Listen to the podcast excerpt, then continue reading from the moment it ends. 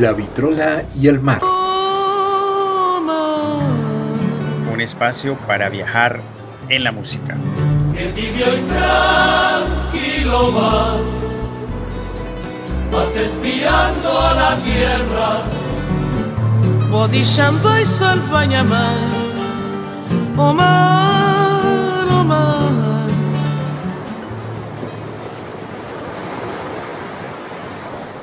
Hola amigo Klaus, ¿cómo estás? Eh, veo el mar, la vitrola, veo que está todo el equipo.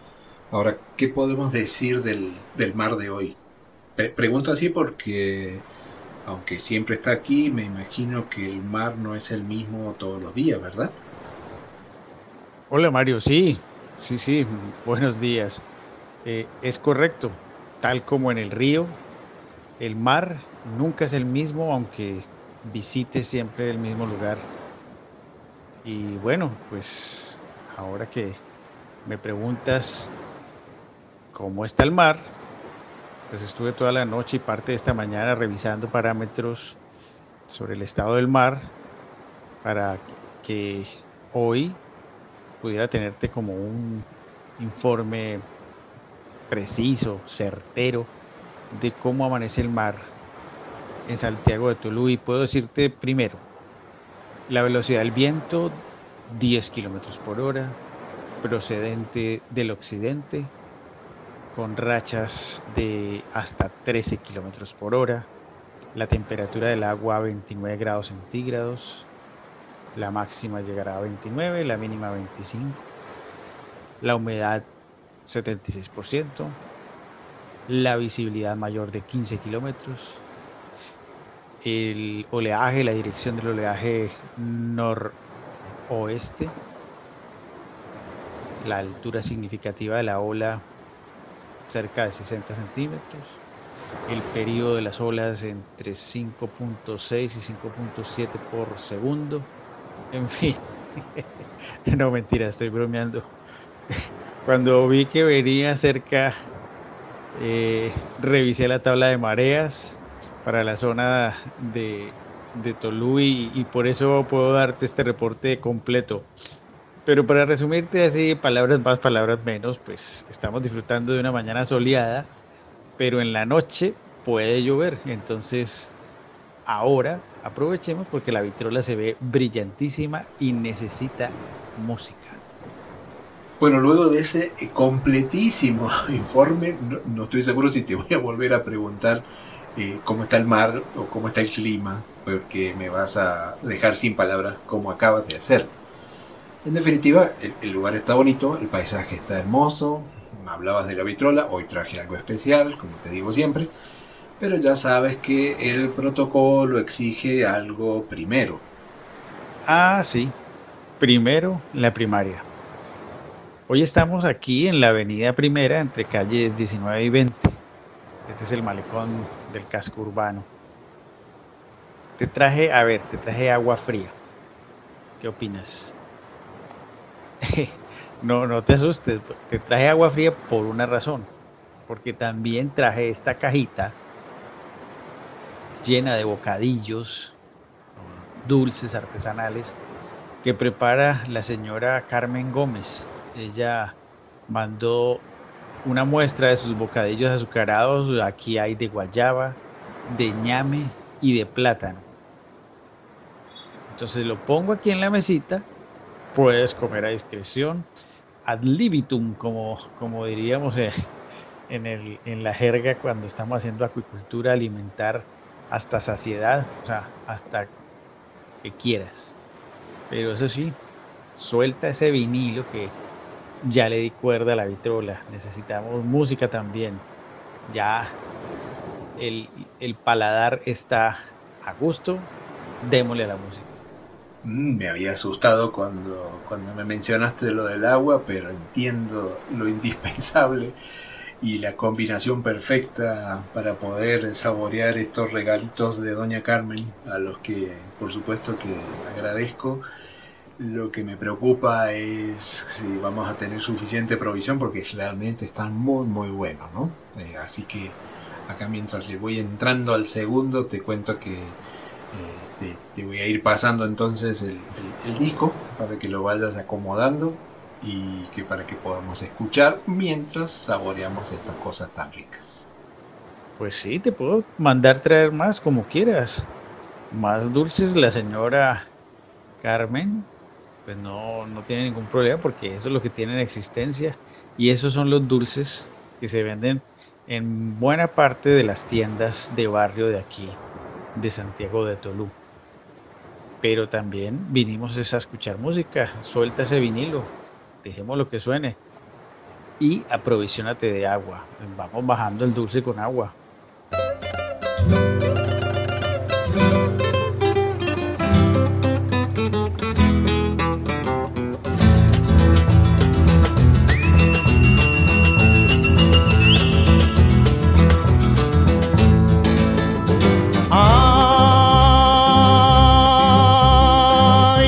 Gavilán se comiera ¿Verdad, señor, cómo se come al ganado? Si el gavilán se comiera, oiga, compadre, cómo se come al ganado, yo ya me hubiera comido al gavilán, colorado gavilán. Gavilán, gavilán, gavilán. Ese gavilán primito, oiga primito pequeño y tan volador ese gavilán primito, oiga primito pequeño y tan molador que se remonta en lo alto para divisar el pichón gavilán. Gavilán, gavilán, gavilán. del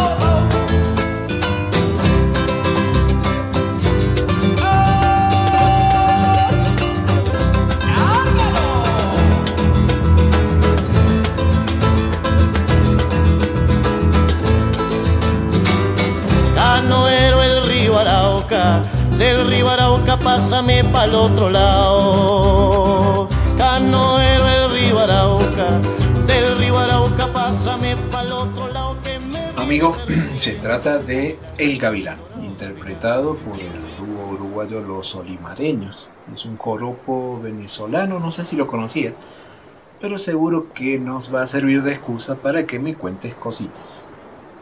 Wow, mira, no, esa versión del Gavilán no la conocía. Tampoco conocía al grupo Los Olimareños. Y bueno, esta canción reúne, mira, puede ser una de las del repertorio latinoamericano más versionadas. La había escuchado, fíjate, en salsa con la Sonora Matancera, con la voz de Nelson Pinedo, el pollo barranquillero, en joropo en la voz de Simón Díaz, el gran Simón Díaz, y que creo que es la, versión original en Joropo. Eh, también escuché una versión ranchera hace un tiempo muy interesante de Antonio Aguilar, el Tony Aguilar, y una muy bonita, en ritmo como de un balsecito peruano, en la voz de, la enorme María Dolores Pradera. Alguien me dijo también que hay una versión de Rafael de España, de esta del Gavilán. Y bueno, hoy tú me amplías el espectro de la canción con esta de los olimareños. Entonces, eh, te puedo decir que me gusta, me gusta eh, cómo suenan. Realmente sí me gusta cómo suena y bueno, una nueva versión, se alimenta más el, la historia del, del gavilán. Bueno, no, no, tampoco yo conocía semejante repertorio, creo que lo tuyo no es hablar al mar, de intérpretes de esta canción, que realmente es muy bonita. Eh, y, y, por otro lado, el, tema este del gavilán me da mucha curiosidad porque la, la canción, la letra de la canción lo pinta como un monstruo gigante y en realidad eh, tengo entendido que no es un ave tan grande, no sé si por aquí haya o si te tocó conocer, eh, o si me puedes comentar algo acerca de las aves rapaces. Bueno, ya sabes que yo no soy experto en aves, pero sí hay por aquí eh, y en muchas partes del Caribe colombiano un gavilán que se parece al que describe la canción eh, que se le dice aquí gavilán cangrejero o gavilán colorado. Acostumbra a cazar de día y puede tener un tamaño, pues será de entre 40 y 50 centímetros, calculo yo. Sé que hacen nidos en las copas de los árboles altos y aquí en Santiago de Toluá hay patios de casas con árboles así, bastante altos y hay anidaciones de gavilanes. Lo sé por algo que me pasó, pero pues eh, me extendería mucho. Yo los veo a veces instalados en lo alto de antenas repetidoras, así oteando el panorama para cazar. Ya está en la playa, se los puede ver caminando y sacando cangrejitos violinistas para llevar al nido comida. Eh, y por eso, pues también se le dice gavilán cangrejero. Mm, y, con este tema de las aves rapaces, de alguna forma me viene también a la mente el tema de los, de los halcones, eh, la cetrería, es una cosa toda curiosa por lo pronto, eh, eso de la imagen que tenemos de, esas hermosas aves con esas garras sobre los, el guante que lleva el portador y la cabeza o sus ojos tapados, un deporte que tengo entendido, bueno, que es, tiene mucha historia, mucha tradición, no aquí por supuesto, pero seguramente es un deporte para pocos elegidos. Bueno, yo pues sobre cetrería sí, realmente soy lego, no, no, no sé mucho. Eh, tal vez mi, mi experiencia más cercana con la cetrería fue alguna vez que estaba pendiente de ver un partido de fútbol entre Roma y Lazio, el clásico de la ciudad Romanelli. Y antes de iniciar el partido pues sale una persona con eh, esos guantes eh, pues ahí a la cancha, ¿no? Esos guantes y el, ave, así como la describes, con eh, el protector para la cabeza, y de repente se lo va quitando, la deja volar y el águila da unas vueltas al estadio la gente pues aplaude, uno grita, entonces el águila muy tranquila regresa al brazo del hombre y se la lleva de nuevo. Eso es lo más cercano a la cetrería que te puedo contar. Yo no sé, ¿qué me puedes decir tú?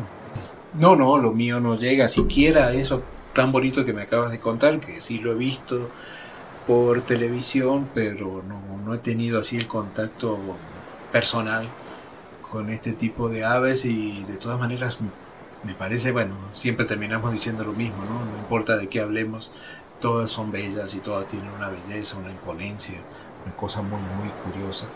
Eh, ahora me imagino que esto de utilizar animales para cazar otros animales debe haber sido una práctica habitual en muchas culturas, ¿verdad?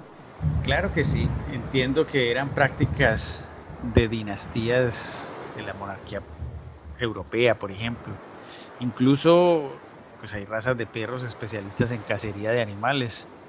Eh, en mi experiencia, pues a ver, se me viene a la cabeza, eh, cuando viajé en los barcos atuneros era costumbre buscar manadas de delfines, pues eh, cuando van esas manadas grandes acostumbran a viajar con atunes de aleta amarilla y es una sociedad particular la que tienen ellos van comiendo cardúmenes de peces, así como pues peces de cardumen como sardinas.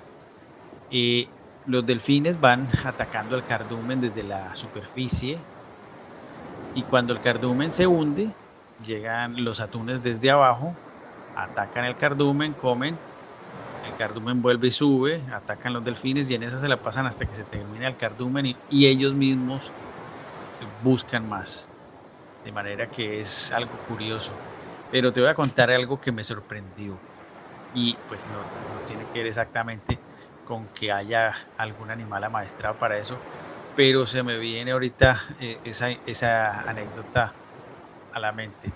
Eh, mientras trabajaba en Lomitarena, muy cerca de otro lugar que se llama Galera Zamba, en la costa caribe, en el departamento de Bolívar, eh, ambos, ambos lugares se ubican a mitad de camino entre Cartagena y Barranquilla y son corregimientos de un municipio que se llama Santa Catalina, Bolívar. Pues bien, allí el oleaje es bastante fuerte, muy muy fuerte casi todo el año y especialmente en la época de los vientos alisios. Estamos hablando entre noviembre y marzo o abril.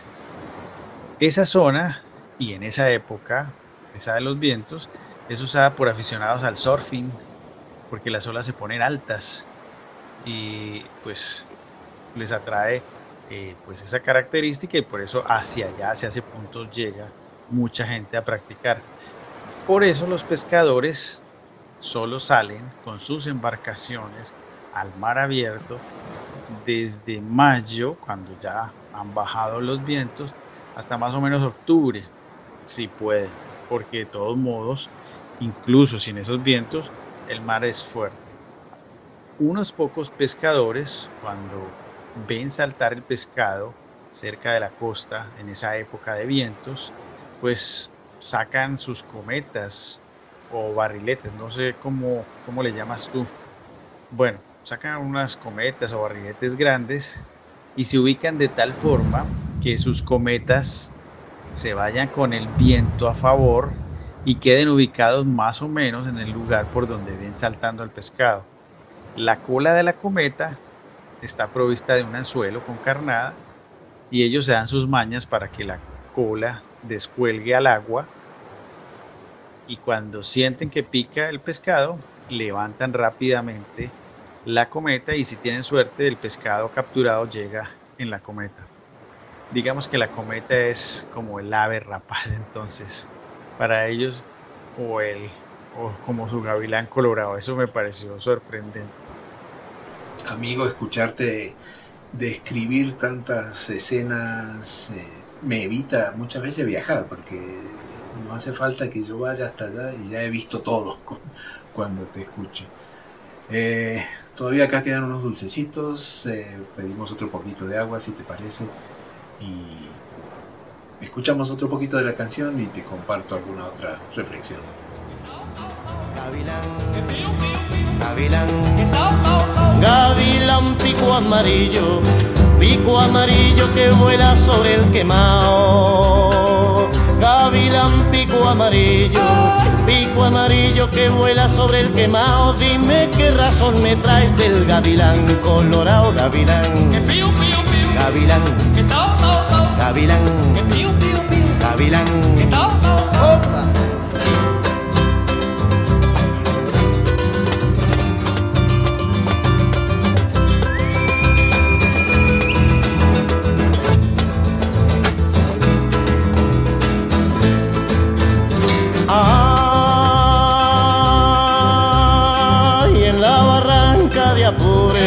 Oiga de Apure suspiraba un gavilán.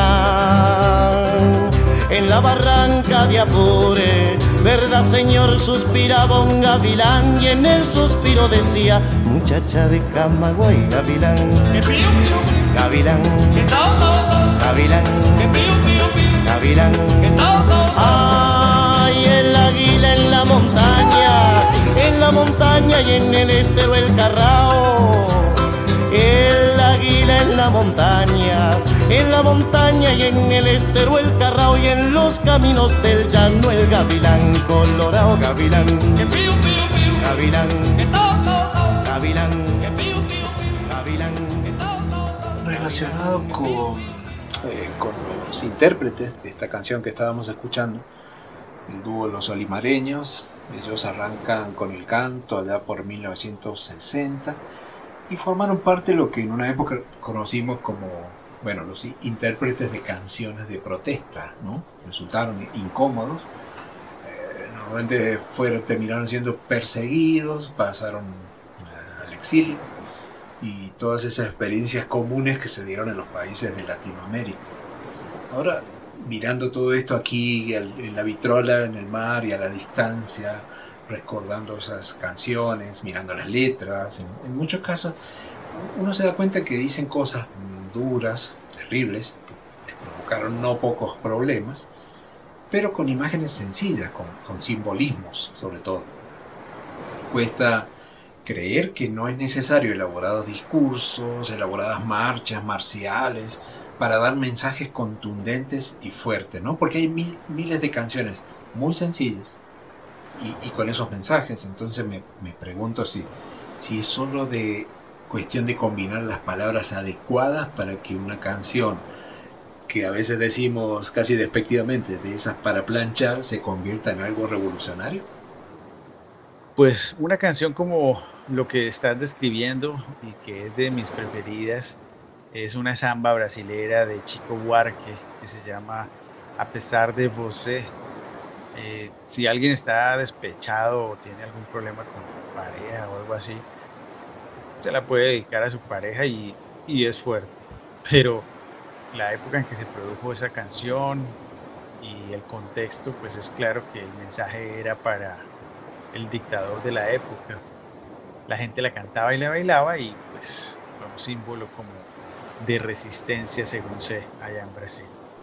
Y yo sigo con mis conflictos y mis preguntas difíciles a ver si te pongo prueba siempre a ti. Y te, ahora te pregunto, relacionado con estas canciones de protesta, siempre hemos tenido motivos para protestar. ser humano, seguramente desde la época de las cavernas, por algo hemos protestado, nuestros antepasados peludos. Y, me pregunto si, si también en esas épocas o en la antigüedad aquellos primeros pobladores con la música podían protestar, si tenían chance de protestar. O, o incluso si una eh, música alegre que, que, uno inmediatamente te provoca el, baile, la danza, si también a cuesta puede llevar algún mensaje en la danza. Pues a ver, aquí me voy a aventurar a, comentarte algo. Eh, en la época de la conquista y de la colonia, pues en nuestro continente americano, pues los indígenas y los, los afro encontraron en ese sincretismo eh, de trasladar sus deidades o las, o las figuras de dioses que adoraban ellos a nombrarlas con nombres de santos del catolicismo. Fue una herramienta para que clérigos, militares y gobernantes europeos escucharan lo que les parecía un logro de la conversión religiosa, pero detrás de cantos y bailes, celebraciones, siempre hubo mensajes casi que explícitos de sus propias culturas y pues que aún hoy las tenemos presentes. Aquí hay un ritmo andino musical eh, llamado bambuco, pues fue el producto de una fusión de la música española fusionada con los ritmos indígenas al principio, a los que se sumaron después la percusión y el ritmo afro que se tocaba inicialmente en esas fiestas, eh, aparte donde estaban solo sirvientes y esclavos. Y pues a eso los, los africanos le, llamaban, le llamaron o le llamaban bambuk, una palabra de origen africano la españolizaron, terminó siendo bambuco y después eh, los mismos españoles la acogieron para sus reuniones y terminó siendo eh, usada este tipo de música en fiestas populares y todo eso dando una riqueza a nuestro folclore. De manera que, pues, bueno, ahí está esa, esa manera, digamos, casi eh, alterna de, de hacer una protesta. Muy, muy, muy bonito, sí, muy interesante toda la, la descripción que, que haces y uno puede, eh, eh, escuchándote, sentir e imaginar todas esas, esas, esas cosas, esas, esas historias a las que podemos llegar viajando con la música. Y volviendo mm, a, nuestro gavilán, de, que ha sido la excusa sonora que hemos traído hoy, estoy pensando en este momento en general este tipo de, estas aves rapaces en, sus ojos, en, esas miradas. Eh, siempre tienen esa cara seria, porque las tratamos de interpretarlas como si fueran caras humanas, esas miradas son también impactantes, impresionantes, eh, diríamos entonces son serias si, si, fueran humanas, y con lo cual eh, te, consulto tu opinión acerca de, las miradas humanas, ¿no? Eh, una mirada puede decir muchas cosas, ¿no? No solo la mirada, Mario, también el sonido que emiten cuando se lanzan al vuelo. Eh, voy a terminar de narrar lo que, lo que te comenté al principio. Alguna vez me subí a lavar un tanque elevado de, de mi casa. Eh, mi hijo sostenía la escalera mientras yo me subía. Cuando ya logré llegar a la plataforma, ya estuve listo y empecé a quitar la tapa del tanque y sentí un golpe en la cabeza rápido y escuché un sonido. Al principio pensé que era una broma de mi hijo, una broma de esas pesadas y me, me estaba molestando, pero eh, miré abajo y pues no había nadie.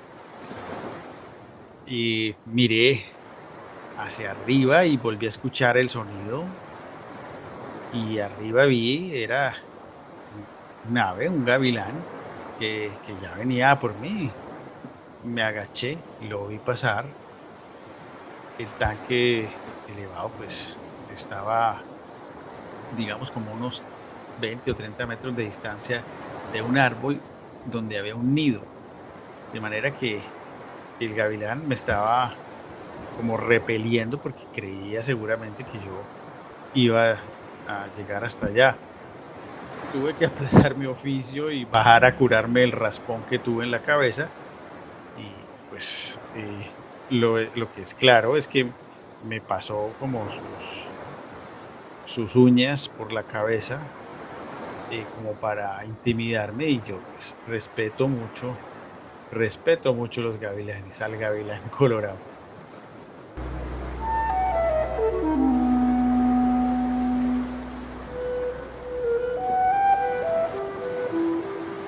La vitrola y el mar.